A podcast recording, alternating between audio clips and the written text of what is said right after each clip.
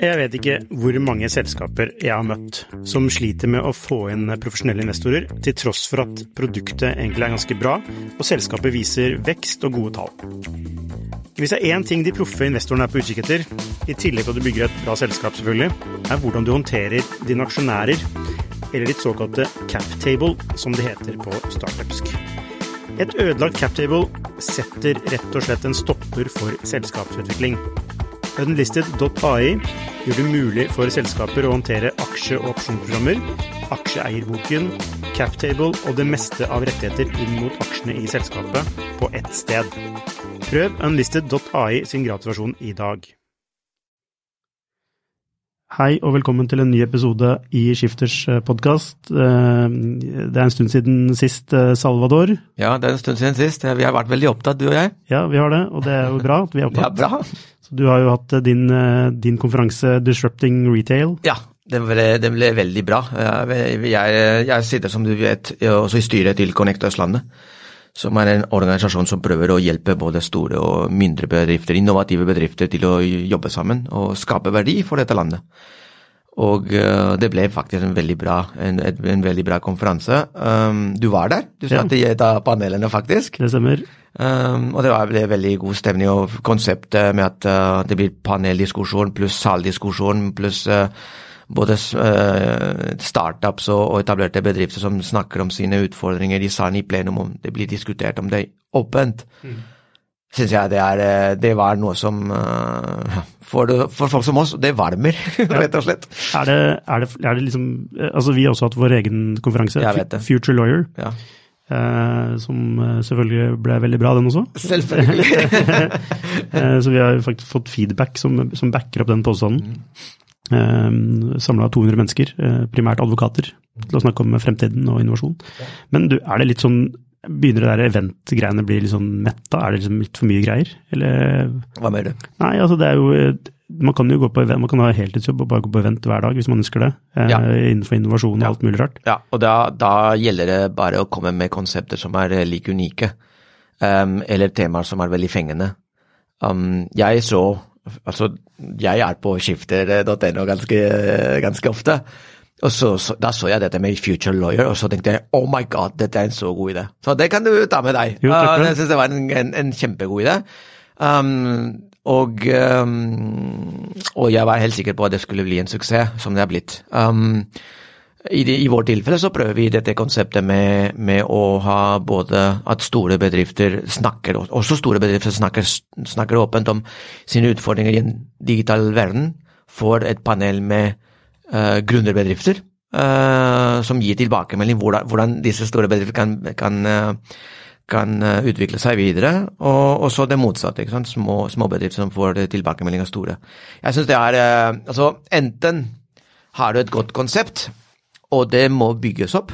Eller du må ha et tema som er veldig fengende. Og som sagt, dette med future lawyer, så tenkte jeg med en gang dette kommer til å gå så bra! Ja. Så, ja, så det, jeg, er, jeg, er, veldig glad for at dere, dere, gjorde det. Jo, takk for det. Det var ikke alltid vi tenkte at det kommer til å gå så bra. Det, ja, det er fordi dere, man sitter alltid med seg litt uh, ja. i fareposisjon. Men uh, nok uh, selvskryt. Ja. la, oss, la, oss, snakke om litt viktigere ting, men før vi gjør det, så må vi bare nevne at hvis du er på utkikk etter litt innovative hoder, så bruk muligheten til å ha en stillingsannonse på skifter.no. Vi har blant annet nå 15 stillinger der, som er ganske spennende eh, og aktuelle for mange av de lytterne våre, altså kanskje deg som hører på nå. En av disse stillingene er eh, en, eh, en, en litt spennende startup som heter Vibio, som søker en seniorutvikler. De, er, de vokser ekstremt raskt, og det de gjør er at de lager en markedsplass der bedrifter kan bestille videoproduksjon on demand direkte fra sin brukerkonto. Ja, Det høres faktisk veldig interessant ut. Ja, de har eh, til og med åpna et eh, kontor i København, så vidt jeg vet. To driftige gründere som står bak. De har kunder som Visma, Orkla, Aker Biomarine og Microsoft. Så det er virkelig, virkelig attraction. De skal ha ja, en seniorutvikler, og da blir du en av fire som skal være med forme det nye produktet deres. Så sjekk ut stillingen på skifter.no.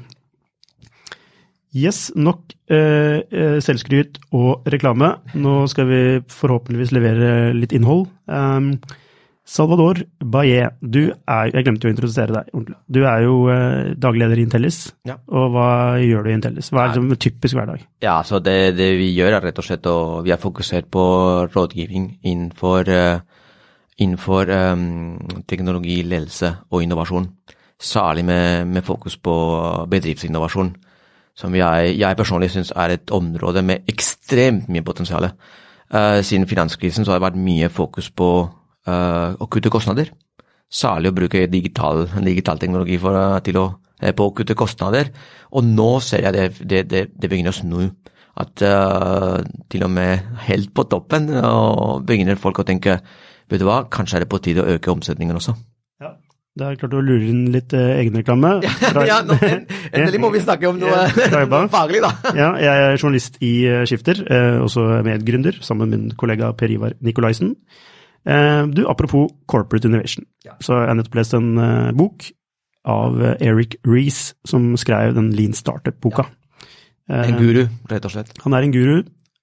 Eh, jeg så han første gang i San Francisco 2009, og sammen med en som heter Steve Blank, som har egentlig vært eh, en slags eh, altså, Mentor. ja, mentor, men også den store guruen da, som, Ja. som skrev den Ja. Four Steps to Epiphany, Ja. som endret den altså, måten å se på på produktutvikling på. Mm.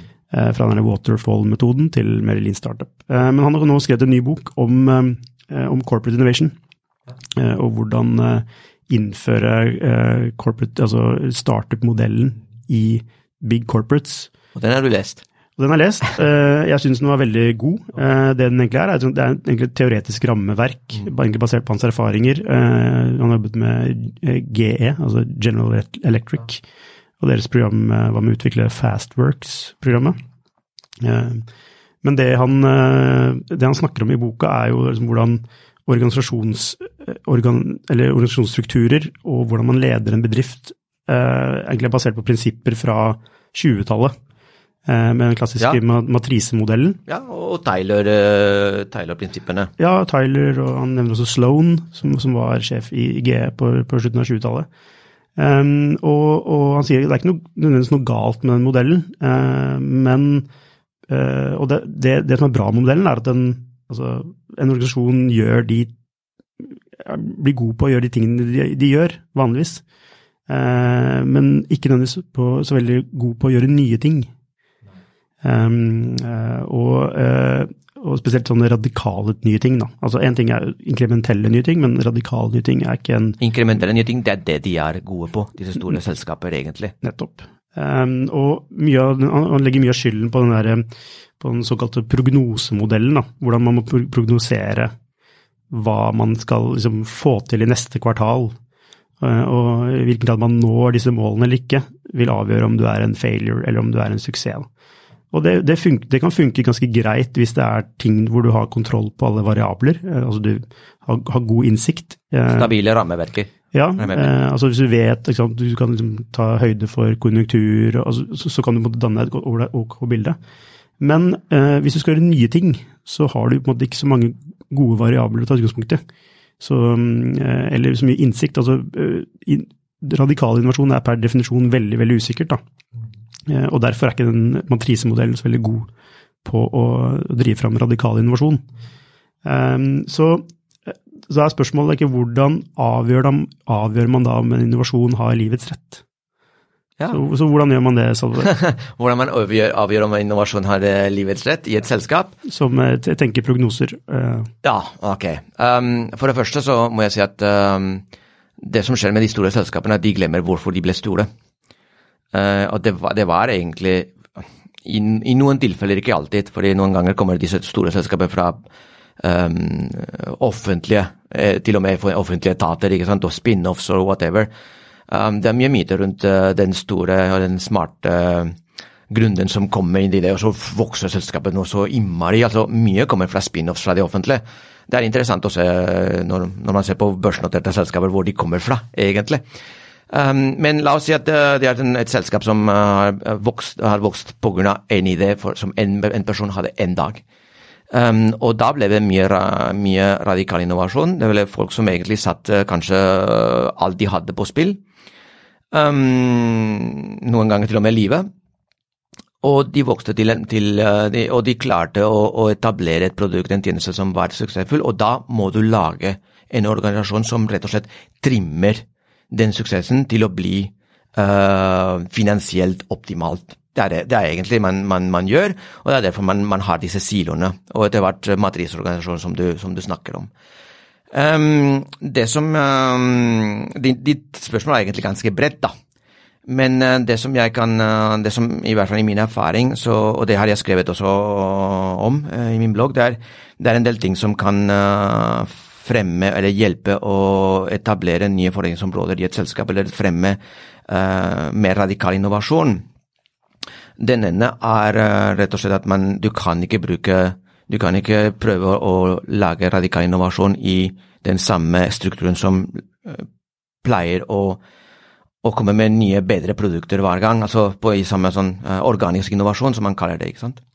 Um, det er veldig viktig at uh, ledelsen uh, er klar over hva slags innovasjon selskapet vil drive med. Og hvis de vil drive med en annen type innovasjon enn organisk innovasjon, så må vilkårene være til stede. For eksempel. Det blir et langt spørsmål, men det var også et bredt, et bredt eh, langt svar, men det ble, ble også et eh, bredt spørsmål. For eksempel hvis um, du driver med radikal innovasjon, som man kan definere som der du har en Du fremmer og jobber med teknologier som ikke er kjent for selskapet, eller kanskje i det hele tatt, men da forretningsmodellen er akkurat den samme, så må, så må du ha en veldig sterk ROI-avdeling. Veldig sterk og det er veldig mulig at må, de må ta denne ROI-avdelingen ut av det som er den vanlige corporate organic innovation. Det er som IBM gjorde med sin PC. De satt folk i Boca Raton i, i Florida, tror jeg det var. Uh, og da, vær så god, kom med et produkt, ikke sant. Um, det, og hvis man f.eks. Vil, vil gå inn i, inn i um, disruptive innovation, disruptive innovasjon, så må du, du må ha mye penger også til stede. Uh, og må være klar over samarbeidet med, med noen andre. Så uh, ledelsen må være klar, klar over hvordan, hvordan, de vil innovere, og uh, i de fleste tilfellene, ja, må du ha en organisasjon ved siden av som driver med disse, med disse tiltak. Og to ting. Det ene er at folk fra linja må være involvert i det, det nye prosjektet. For ellers så skapes det ikke kultur. Og de som har vært i prosjektet, hvis, det, hvis den, eh, det nye prosjektet, hvis den innovasjonen skal tilbake til linja, så må folk som har vært i prosjektet, også flyttes tilbake til linja. Fordi ellers så blir det, de blir, blir det igjen ikke kultur. I, i, I, tillegg så må insentivene være på plass. Ja. Ikke sant? Uh, for ellers så, så altså, hvis, du blir, hvis, du vil, hvis du blir med i en gruppe som skal drive med en annen type innovasjon enn selskapet er vant til, men du insentiverer på de samme faktorene som før, så kommer du, til å gjøre akkurat det samme som før. Men hvorfor må folk i linja være med?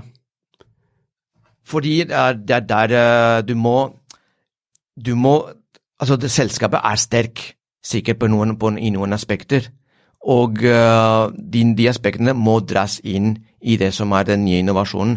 Hvis du, noe, hvis du driver med noe som er helt annet, helt frakoblet det som er, eh, det som er selskapet og det som er kjernevirksomheten, og hva, hva investorene egentlig har puttet pengene sine i, hvorfor gjør du det egentlig? Du kunne, du kunne, bare starte et nytt selskap med, med, med, nye, med nye, investorer ikke sant, som ikke har noe med, med selskapet å gjøre. Du må, du må, når man snakker om corporate innovation, så må du ha en foundation du jobber og, og bygger på.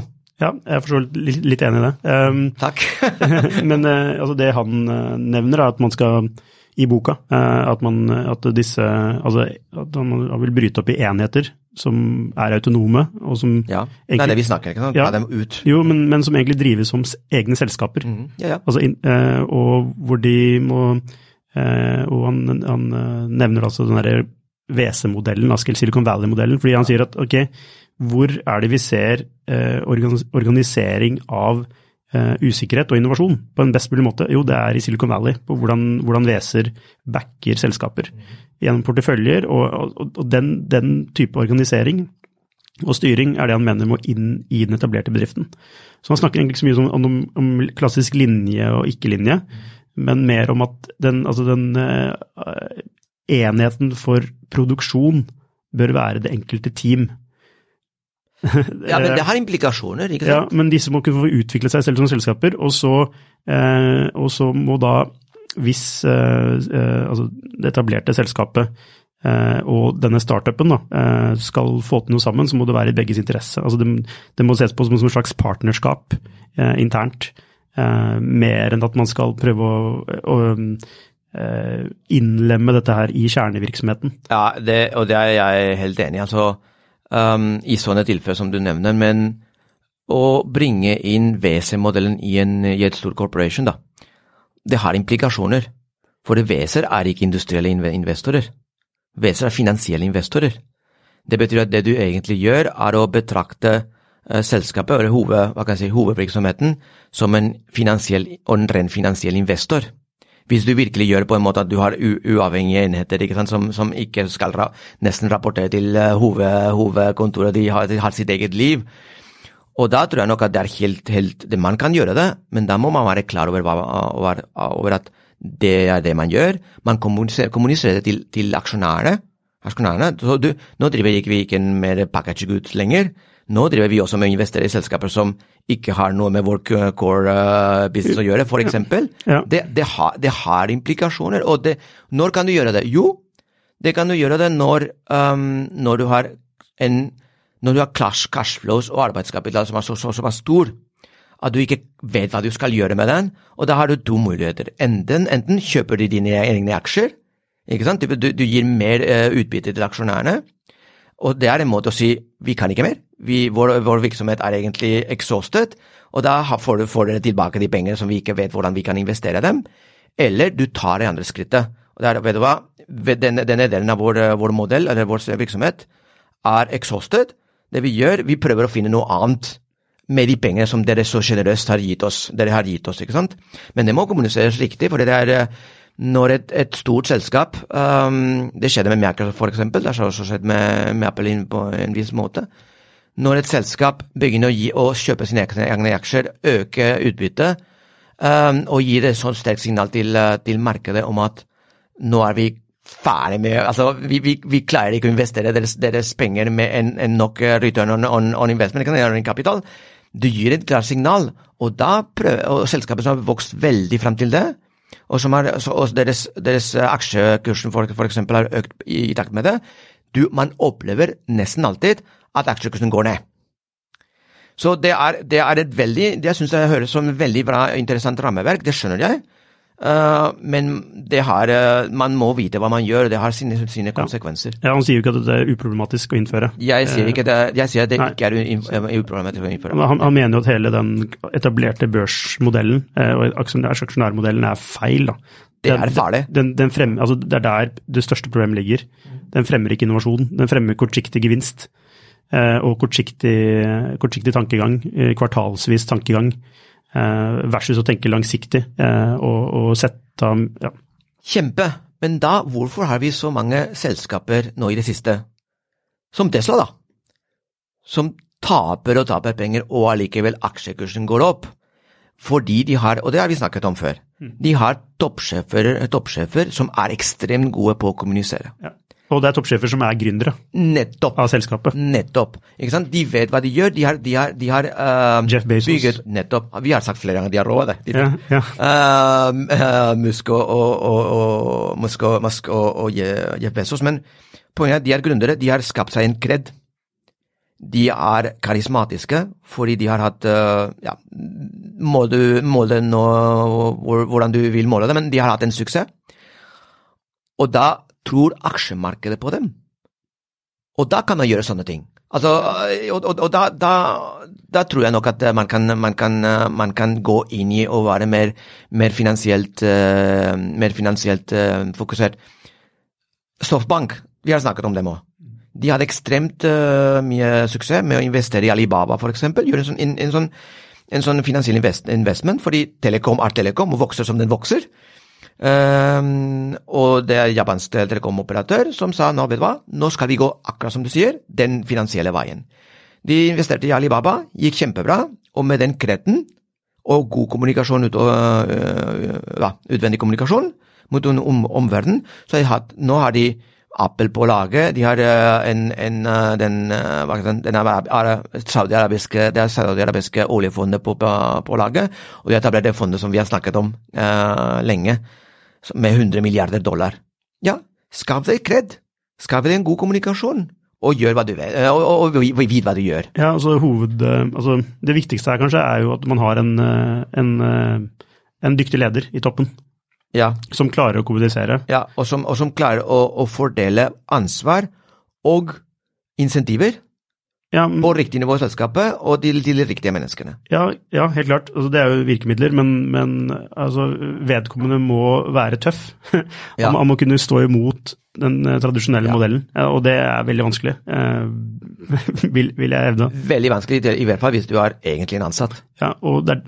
og, og din bonus er knyttet til hvor, altså, uh, hvordan aksjeprisen utviklet seg. Ja, så Altså jeg bare altså, tenker på så, Hvem er verdens største selskaper i dag? Altså Det er teknologiselskaper. Ja. Primært. Multiverdi, da.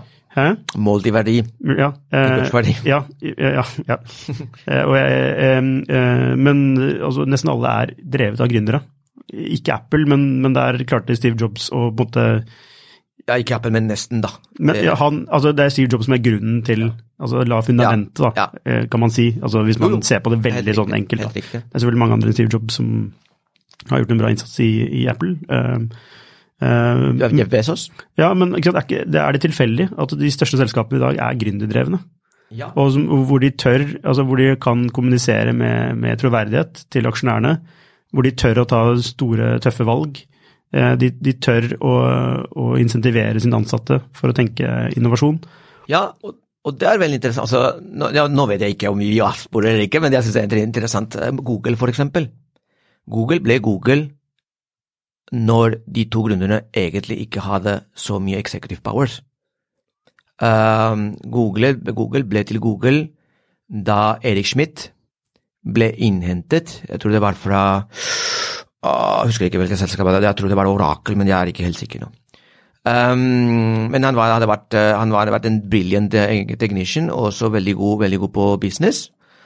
Um, og alt som Google ble til um, Ja, fundamentet var den algoritmen som disse to, uh, altså Sergey Brin og, og Larry Page, uh, kom på.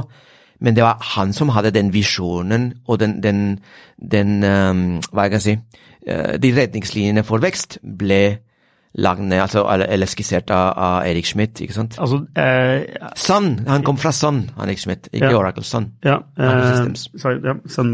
Um, men altså, er det helt riktig det? Altså, både Sergej Brin og, og, Larry Page er jo veldig altså, De har gjort mange ting. Ja, men sjekk det. Altså, ja. de, de, de altså aksjonærene, altså de VC-aksjonærene som var i, i, styret, de mente at de trengte adult supervision. Jo, men så, for eksempel Chrome, mange, mange mener altså, sant? altså, det var stor motstand mot at man skulle lage nettleser, Chrome. Mm. Altså Det var en stor motstand mot det, men det var, det var, jeg husker ikke hvem av de, men en av gründerne som virkelig ville ha det gjennom. Altså De har, de har jo presset gjennom en del sånne De er gründere, de har en, de har en moonshot ja, ja, det skjønner jeg, men, altså, vi snakker om, moonshot, ja. Ja, ja, men vi snakker om toppledere, og topplederen den gangen ja. var Erik Schmidt. Men det var en veldig bra fit da, mellom, eh, mellom Erik Schmidt og, og, og Larry Page. Og veldig, og det er ikke alltid at en sånn adult supervision fungerer. Nei. Du husker hva som skjedde med Apple, ikke sant? Eh, de hentet uh, jeg husker ikke navnet akkurat nå, men han var eh, fra Pepsi. Nei, det var faktisk Steve Jobs som hentet inn ham. Liksom. Ja. Fordi board, board of directors mente at han trengte all supervision, som han, jeg tror nok at han trengte. Mm. Men han ble en disaster, egentlig. Og, Hvem da? Han, John, John Scully. John Scully. Scully, John Scully. Ja. Mm. Han, og han nesten ødela Apple. Ja. Du må vite altså, du må, altså, jo, jeg tror at forskjellen er at Erik Schmidt kom fra et, teknologi, en, et teknologimiljø han kunne teknologi. Han, han var egentlig i bunn og grunn en programmerer. En, uh, han kunne kode. Og da fungerer kjemi, kjemien bra. Mens han skulle, han kom fra PepsiCo, for han skulle egentlig hva?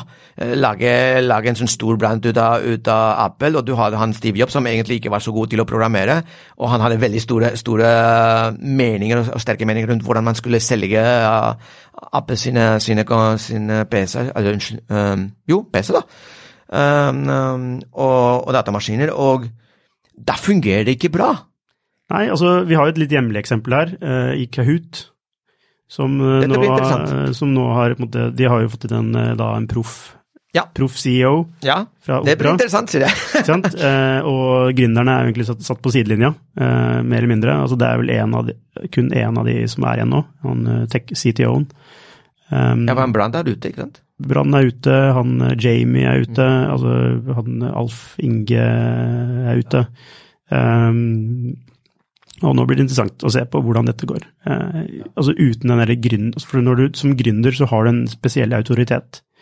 Uh, når du har klart å faktisk skape noe fra ingenting til å bli et produkt som utallige millioner bruker, og så får du inn en, eh, en blåruss som, eh, som skal eh, nå begynne å tjene penger Um, ja, Men det var på tide også at de begynte å tjene penger, altså det, er, det, jo, det skjønner jeg. jo, det er, noe, altså det er, ikke noe, galt i det, uh, men uh, jeg er veldig spent på den effekten av at gründeren ikke er med. Uh, fordi nå er det, nå er det, nå vil det nesten per divisjon bli et mye mer konservativ ledelse. Som, som, som, måles på finansielle parametere. Da er vi tilbake til vi snakket om. Du, du bygger et produkt, en tjeneste, og så må du bygge en organisasjon rundt som maksimerer den finansielle, den finansielle, ut, den finansielle utbyttet ut av det. Um, og i dette tilfellet, som du snakker om, uh, Kahoot, da må i tillegg en forretningsmodell, en plausibel forretningsmodell utvikles. Så jeg er helt enig. altså Det er, uh, det blir, det blir, det er nesten å, er ta frem popkorn og, se på hvordan dette ja, utvikler seg. altså Se på Facebook. Mark Zuckerberg ja, klarte ja. en trans, uh, transition, altså overgangen fra ja. gratis stort produkt til et uh, godt finansiell mm. altså inntjeningsprodukt. Ja. Eric Schmidt og kombinasjonen med Eric Schmidt og eller Larry Page eller Erik Schmidt ja. funka bra. Ja. Du har sant, Jeff Bezos, Amazon. Også, altså, de, de, er vel ikke de er, Jeg vet ikke hvorvidt de er profitable, men det er fordi de ikke vil i tilfelle. Ja, det kan vi diskutere om. Det, det, vil jeg snart, det kommer jeg til å skrive om. Alibaba med Jack Ma. Ja, ja ikke sant. Um, gründeren er med. Gründeren er med. Det er, det, er, det er sjelden at gründeren er ute. og liksom den som, den som, snudde Apple, altså den som skapte Apple, ble kasta ut, ja. men kom tilbake og snudde Apple, var Steve ja. Jobs. Ja, ja. Det var gründeren. Det er, man har en helt, helt annen modighet man, uh, som, som gründer, og et helt annet eierskap og helt, an, helt andre visjoner. Og mange grunner sier at det er ikke penger egentlig som driver dem. Mens når du er helt på topp av et sånt selskap du ikke har bygget selv, hva er det som driver deg egentlig? Uh, du kan ha mye passion og greier, men til syvende og så hever du en paycheck. Ja. World, uh, world domination. world domination.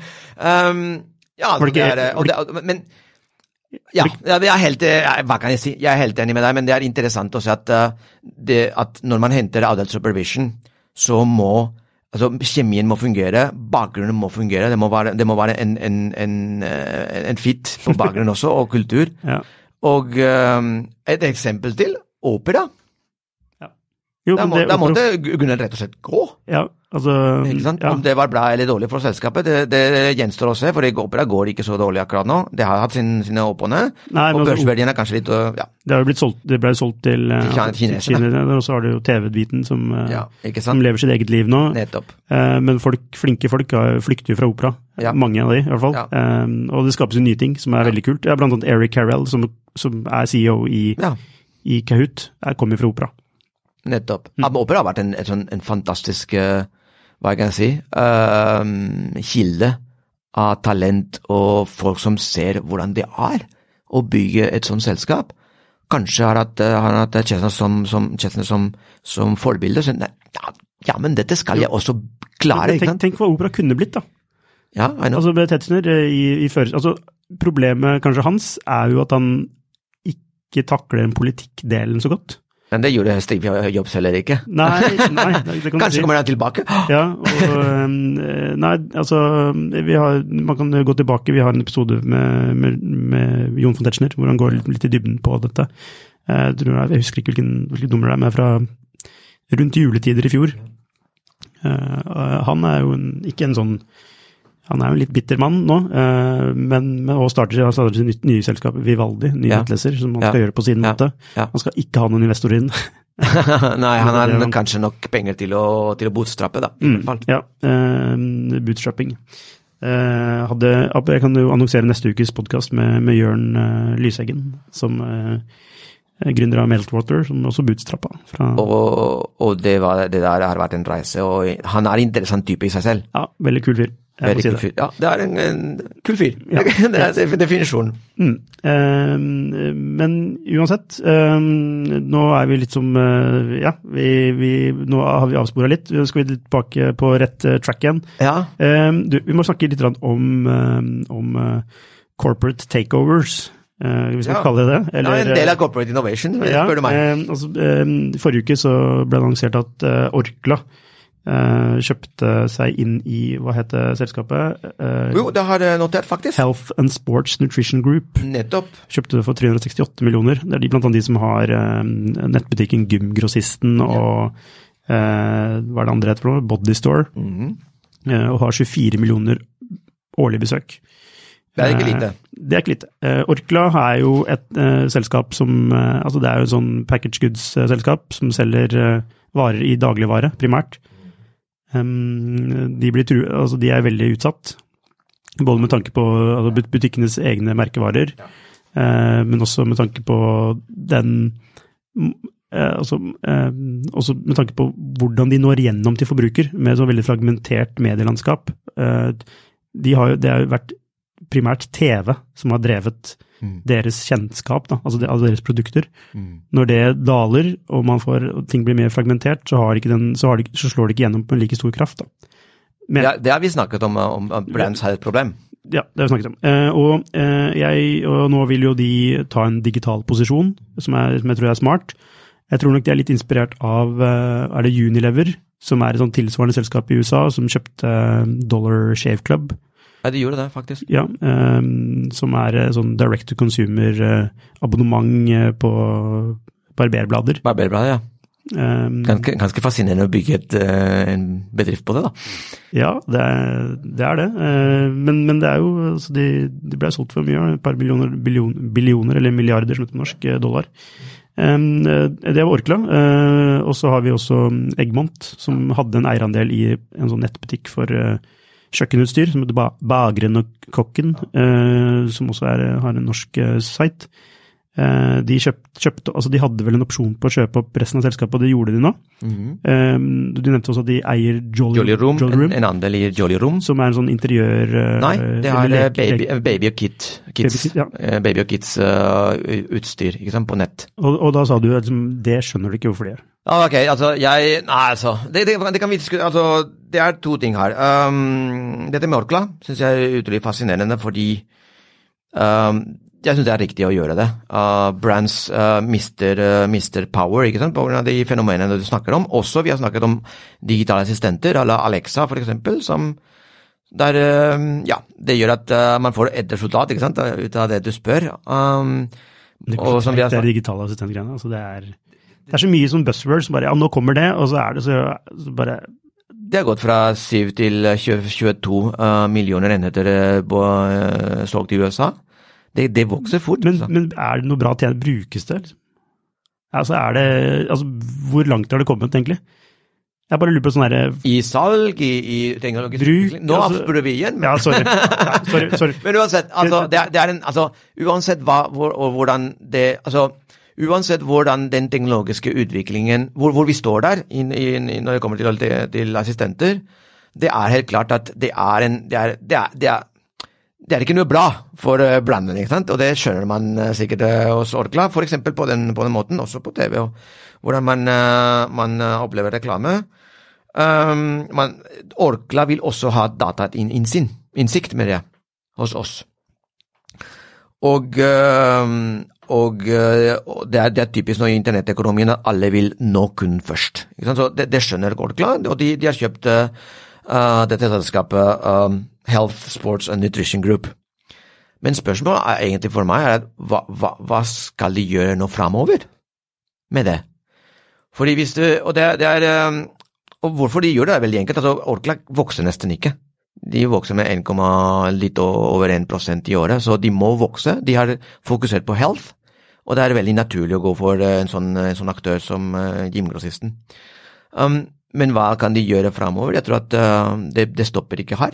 Altså, de har kjøpt en kjenner du til YourMD, your.md, som er gründer, altså en norsk, egentlig en norsk gründerbedrift opprinnelig. nå er det hovedkontoret i London, av, grunnet av bl.a. en som heter Gjellum. som er en, det er en, altså et, en slags smart doktorassistent ja, det, ja, jo, det så jeg også, ikke sant? men mm. vi, vi, prøver å fokusere nå på, på gymgrossisten. Men jeg skjønner Ja, men altså, Orkla kjøpte seg inn der. Kjøpte seg også, ikke sant? Altså, det, det, altså, netthandel, nett, en, en, en et, uh, Men det der, med det, det, du nevnte nå, ser jeg mer som en, en sånn um, Det er også helse. Finansier Ja, ja, men det ser som en finansiell, en finansiell investering. Orkla har fortsatt en finansiell arm. Så det er relatert.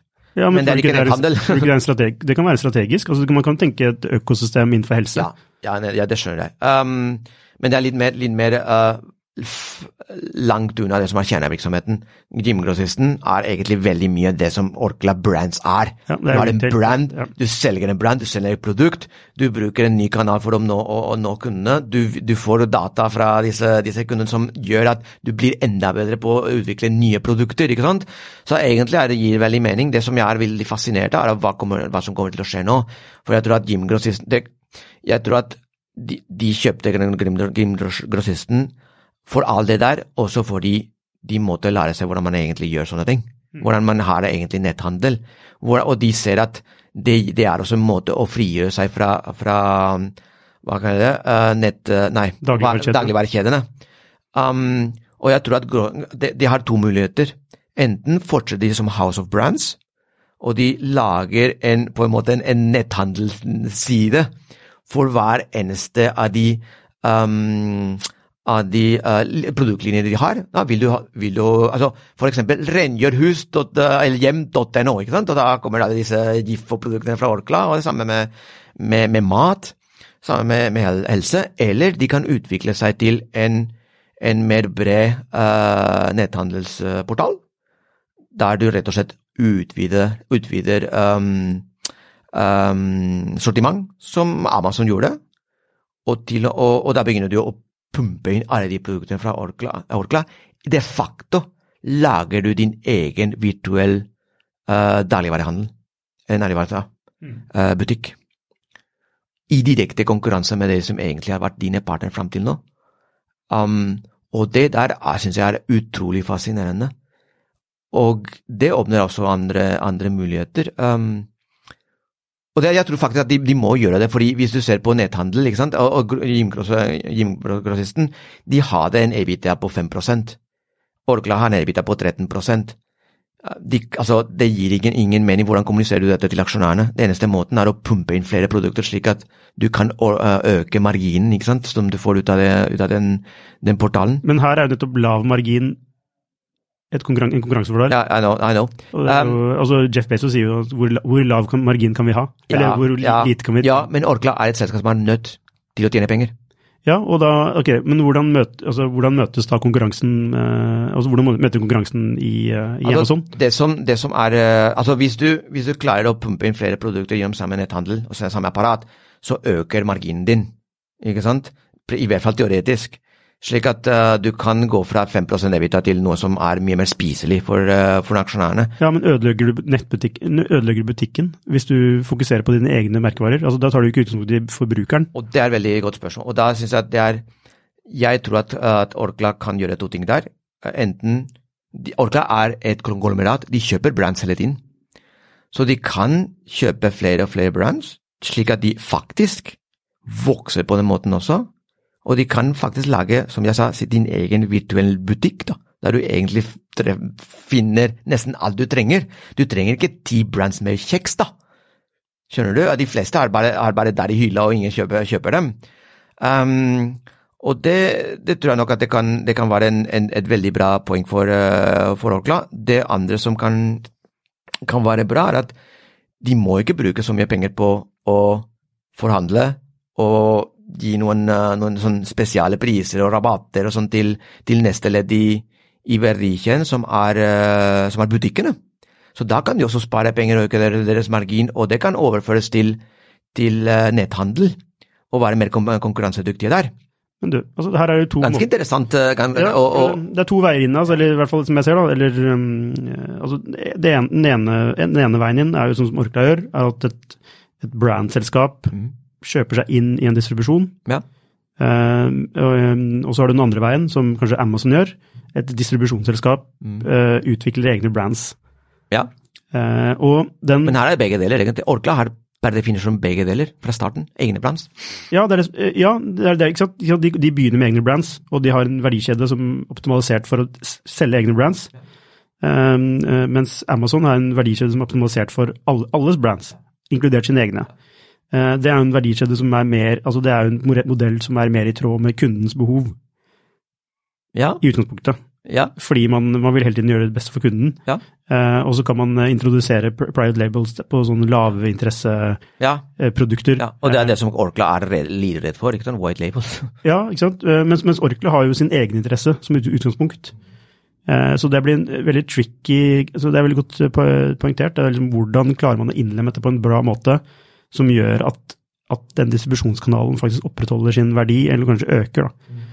Eh, det, det, er veldig Ja, jeg syns det er ja, godt uh, Ja, altså, det, det, det blir, og så blir det andre ting som er interessant. The last mile. Det er to ting som kan skje også. Er last mile, altså hvordan de distribuerer de til sluttbrukeren, ikke sant? Ja, da kan de kanskje gå til kolonial.no som klager på at de må betale så dyrt for, for pizza Grandiosa. Mm. Altså, vet du hva, fordi vi kutter en ledd i, en ledd i, vår, i vår distribusjon, så kan du kolonial.no kanskje få lavere pris av oss. Det kan, det, kan, det kan, gjøre en benefit for hele ekosystemet. Ja. Uh, jeg synes det, er, det, er, det, kan endre mye, faktisk, i hvordan vi i hele ekosystemet, hvordan vi kjøper og hvordan uh, varer, hvordan merkevarer eller brands ser på seg selv, og hvordan de kan promotere sine egne brands. Og, uh, og da må antageligvis dagligvarebransjen også reagere på nok en, eh, en trussel, ikke sant. Mm, det, det, er um, ja. veldig, veldig gøy. Veldig faktisk. Altså, altså, faktisk ja, du, du, nevnte kolonial her, som jeg syns er et veldig interessant case. Fordi de har en Det de egentlig er gode på, er jo logistikk og distribusjon. Så det er der så Lage nettbutikk er ikke så vanskelig. Å plukke varer, altså det er for så vidt greit. Altså Det kan jo være noen besparelser i å være optimalt logistisk der også, men, men, men det, altså det, de er gode på Du bygger en kompetanse. Altså det er en logistikkselskap mm. som tilfeldigvis selger matvarer, da. Um, og, og, da kan det bli interessant hvis Kolonial begynner å se på seg selv som en plattform for distribusjon. Mer Men de ser det sikkert på det. Ja, ja, altså, ja det Men uh, hvem blir jo da hva, Hvem blir uh, altså vinduet inn, da? Er det Kolonial som er vinduet, selv vinduet inn til sine egne produkter? Eller, eller, er det altså eksempel uh, gymgrossisten som distribuerer gjennom kolonial. Uh, og blir kolonial da bare en, til slutt en, eh, en, en commodity? Uh, ja. Um, jo da. Um, og jeg tror at her, her, er det derfor Orkla også gjør det. Orkla er en house of brands. Og de er veldig klar over at uten å ha en powerful brand i vår bakhode, så forsvinner de. Så jeg tror det vi kommer til å se, at Orkla blir, er veldig bevisst, og de kommer til å pumpe mye penger, en, kanskje enda mer, i å, i å, bygge sine egne brands, og med, med portalen sin, nett, nett, en svær, eller netthandel som, som bedrer vinduet til oss, um, istedenfor å være komplementær med, med, med, fysisk handel. Um, uh, og da, hva slags rolle kolonial.no kommer til å ha? Det er den rollen som egentlig den som står bak dem, uh, eller i dette tilfellet Orkla, bestemmer hvis Orkla klarer å pleie disse brands hos oss. Hvis Orkla ikke er gode nok til det, så kommer neste ledd i verdien, altså uh, kolonial.no, som å, å, ha mye mer power. Det er det som skjedde, det er det som skjedde med Orkla og Rema 1000 og Coop osv., er at de tok vår, den, det forholdet til oss, ikke sant? Og da kom de, de white labels. Så de, de, de, Orkla vil ikke det samme skjer igjen med kolonial.no som den, den, aktøren som eh, daglig, daglig, dagligvarehandel var før. ikke sant? Ja. Så det, det, er, eh, Jeg skjønner veldig godt hvorfor, eh, hvorfor Orkla gjør det. I tillegg så er det ingen som sier at den nye netthandel La oss si at vi snakker om den netthandel-Orkla. da. Den nye netthandelen Orkla, det er ikke sikkert at de bare promo, kommer til å promotere egne brands. Det er mulig at de blir en markedsplass som mange andre prøver seg. Og det er ikke bare de, de produktene de har rettigheter som, som licensees og whatever, og, eller som de uh, lager selv, men også at andre, andre kan uh, selge gjennom dem. Da Orkla hjelper med deres kunnskap om å bygge brand. Orkla er også i andre land med andre produkter som kanskje ikke har hatt innpass i Norge. De kan ta de produktene og øke deres, deres um, sortiment. Altså har muligheten ja, dette, Jeg syns at dette er et smart steg uh, av Orkla, og mulighetene er ganske sterke og gode. Kommer andre, andre sånne brands, uh, House of Brands gjør det? Antakeligvis. Men Eggmont, da? Eggmont og Jolly Room? Det der må vi diskutere, for jeg Altså, det virker på meg som, uh, som Eggmont uh, prøver å bygge en skikkelig konglomerat. Og konglomerat i den beste slash verste forstand. Og at de, at de, de aktivitetene de er inne i, ikke er så relatert til hverandre som man i hvert fall ved første øyekast kan se. Uenig. Ja, og det vet jeg, og det er, og, og, men jeg skjønner hva de mener. Altså, det, det, er, det, er en, det er en lenk mellom alt de gjør. De gjør altså media og, annonsørforhold og, nettbutikker og produkter, alt det der har en har, Men hvor har, har Egmont en, altså, en grunnpilar av kunnskap, kunnskap og ferdigheter som kan overføres fra den ene til den andre? Men det tviler jeg på. Det, det, jeg sier ikke at det ikke er sant. De har en verdi som er veldig viktig i handel, og det er content. Ja. Um, Egmont er jo et, et, et content-hus. Ja. Uh, har mye nisjemedier. Uh, og det er en veldig, altså Hvis du kan klare å kombinere nisjemedier med nisjeprodukter, eller nisjemedier med, med, med, med retail, mm. så, så, tror jeg de kan ha en, altså stå veldig sterkt. For det, det, det jeg syns mangler mye i altså dagens handelsprodukter, er jo er content. Altså Der er Amazon veldig gode, ikke pga. produktbeskrivelse osv., men pga. user reviewsene, som vi var tidlig ute med. Ja. Det, er, det, er, mye content som, som um, kan inspirere til kjøp. Uh, så, så, jeg, jeg syns det er naturlig at de De har jo de har matmagasiner. Det er, ikke, det, er ikke, det, er ikke, det, er ikke unat, det er ikke dumt da å, å tenke netthandel innenfor uh, Nei, jeg, jeg syns at det, høres veldig ut som pitch, da. ja. um, å gjennomføre i praksis tror jeg kommer til å bli litt mer utfordrende. Men, utfordrende. Men når det er sagt, content marketing er on the rise. Nettopp. Da har du en, da har du en, en et bedre lenk som du operativt Du kan operativt uh, lenke ditt innhold til de brandene som de egentlig er ansvarlig for. ikke sant? Ja, de produserer i dag og er i ferd med å bli gode på å produsere moderne markedsføring. Mm. Mm. Og hvis du er god på moderne markedsføring, kan du også selge produkter. Mm. Ja, ja, altså det, som sagt, altså jeg, jeg, jeg, ser, jeg ser uh, forholdet. Jeg, tror, For min del høres det litt mer ut som en pitch enn som noe som er enkelt å operasjonalisere. Men ja, for eksempel dette med content marketing, det du nevner med å, med, med å, å på en måte ha hele verdikjeden, ikke sant? fra produkter til opp, hvordan selger vi disse produktene, og hvordan promoterer vi dem. Det Prinsipielt høres det logisk ut, men jeg tror det kommer til å bli utfordrende når det kommer til, uh, til å operasjonalisere en sånn, en sånn, veldig løs verdikjede. Det må jeg si. Ja, jeg tror det kommer til å bli superenkelt. Nei da, det blir ikke sånn. Alt er tøft. Um, du, vi må avrunde. Holdt på i 47 minutter og 42 sekunder der. Ja, ikke, uh, ikke overrasket lenger. nei, uh, men må ikke, det må ikke bli så lenge til neste gang, Salvador. Nei, vi, prøver, vi skal prøve å holde oss til 25 minutter. 27. ja, uh, ja det, det, er det som er planen. Uh, og så, det, så, prøvde vi å sette den på 15 minutter. Eh, og da klarte vi oss liksom under 30 minutter noen ganger. Mm. Eh, men, eh, men, nok om det. Eh, ja, nå reiser jeg til Finland på Slush, som er en svær startup-konferanse. Kommer til å lese skifter.no hver dag, ja, fra nå. Ja, det må du gjøre. Du må sitte og trykke refresh på skifter.no. Det skal jeg gjøre. Så får vi masse pageviews også. Masse pageviews også. ja, um, har, du, har, du, noen planer uh, neste uke?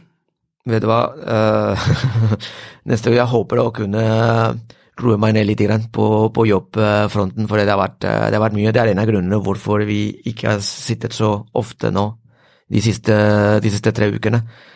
Og jeg savnet deg. jo, takk i like måte. Lukas. Men du, eh, da avslutter vi. Bare kort igjen, sjekk ut Vibio sin stillingsannonse på seniorutvikler på skifra.no. Eh, og så får vi bare ønske alle våre lyttere en god uke. Selvfølgelig. Yes, ha det fint. Ha det.